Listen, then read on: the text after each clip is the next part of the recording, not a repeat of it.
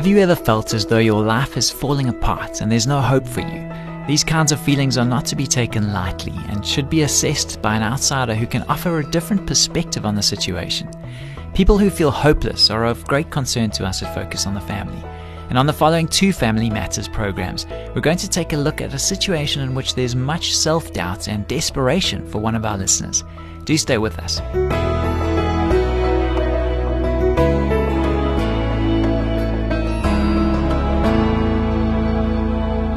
I'm Graham Schnell for Family Matters, where we offer practical advice from Focus on the Family. We received this anguished, raw, and heart wrenching question from a listener who asks How can a loser like me ever be happy?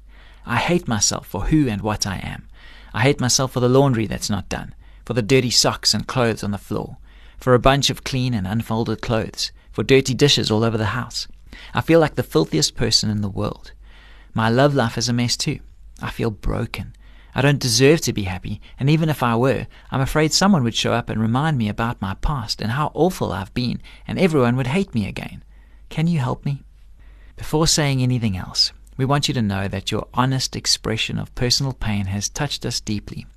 Our hearts go out to you at this very dark moment in your life, and we want to be of help to you in any way we can. As you may or may not know, Focus on the Family is a Christian family outreach.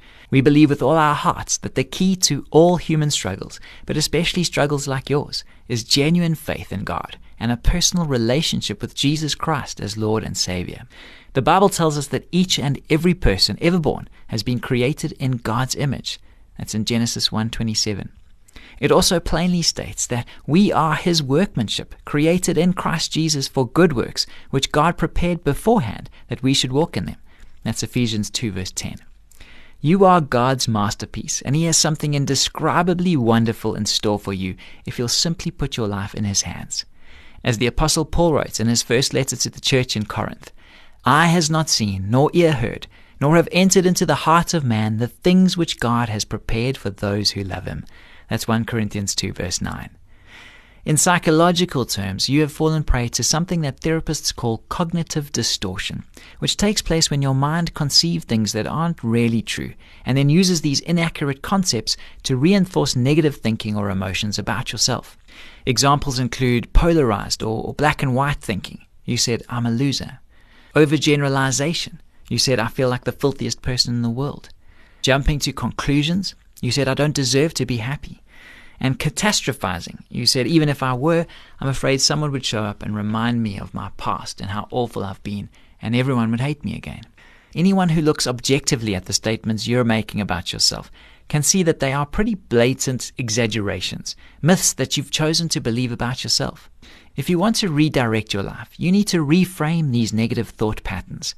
You can begin the process by embracing what God has said about your worth as a person and his never ending love for you.